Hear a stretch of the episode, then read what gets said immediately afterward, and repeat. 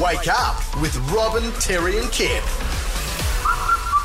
Um, okay, catfishing. We have been talking about this for a couple of weeks because I was pursuing someone who sent me a text message on a Saturday night, and I realised straight away that they weren't who they said they were because we're a radio station, because we have access to uh, lots of people like PI Dave from Austrace International. We were able to track down the fact that, yes, even though I was told it was a 47 year old guy, it was a 27 year old bloke living with his mum. Yeah. And yesterday, I kind of put an end to all of that. I spoke to his mum. She is getting him some help. I am pretty sure he will never do it again. Yeah. But the big question for me was how did he get my number? And it turns out uh, he came clean and said there were a couple of platforms he used.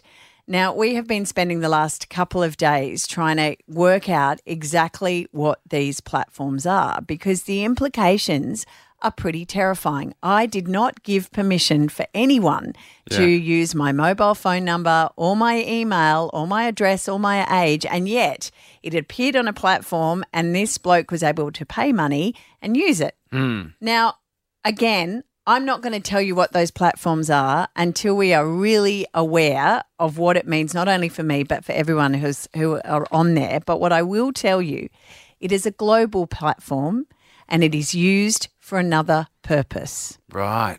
Okay. Okay. So, Yeah. a- and where that becomes problematic is that our privacy laws in Australia are potentially different to international privacy laws. Yes. So, where we've gone in the first instance is Ruthie, our wonderful executive producer, has sent an email. And she said, Hello, I'm Robin Bailey's producer from Kiss 97.3 Breakfast Show in Brisbane, Australia.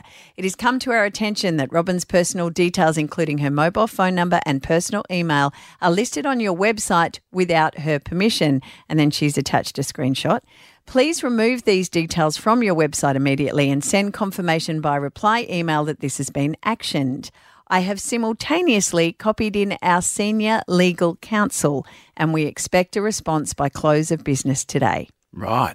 Okay. So that's where we're at. So that's the initial thing we can do because there is an ability within that platform to ask for your stuff to be removed. However, a global platform, who knows? As Yeah. yet, we haven't heard anything back, but we do have a cyber expert at our disposal. Um, we've heard, if you listen to us for a long time, Brett Lee is his name. Eh, We've used him in cyberbullying.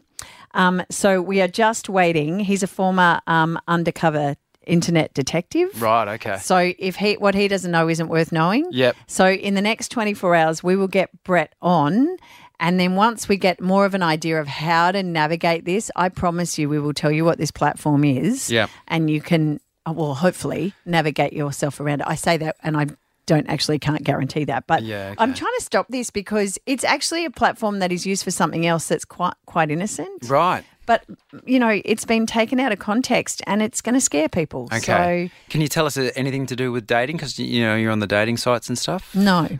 Okay. No. No.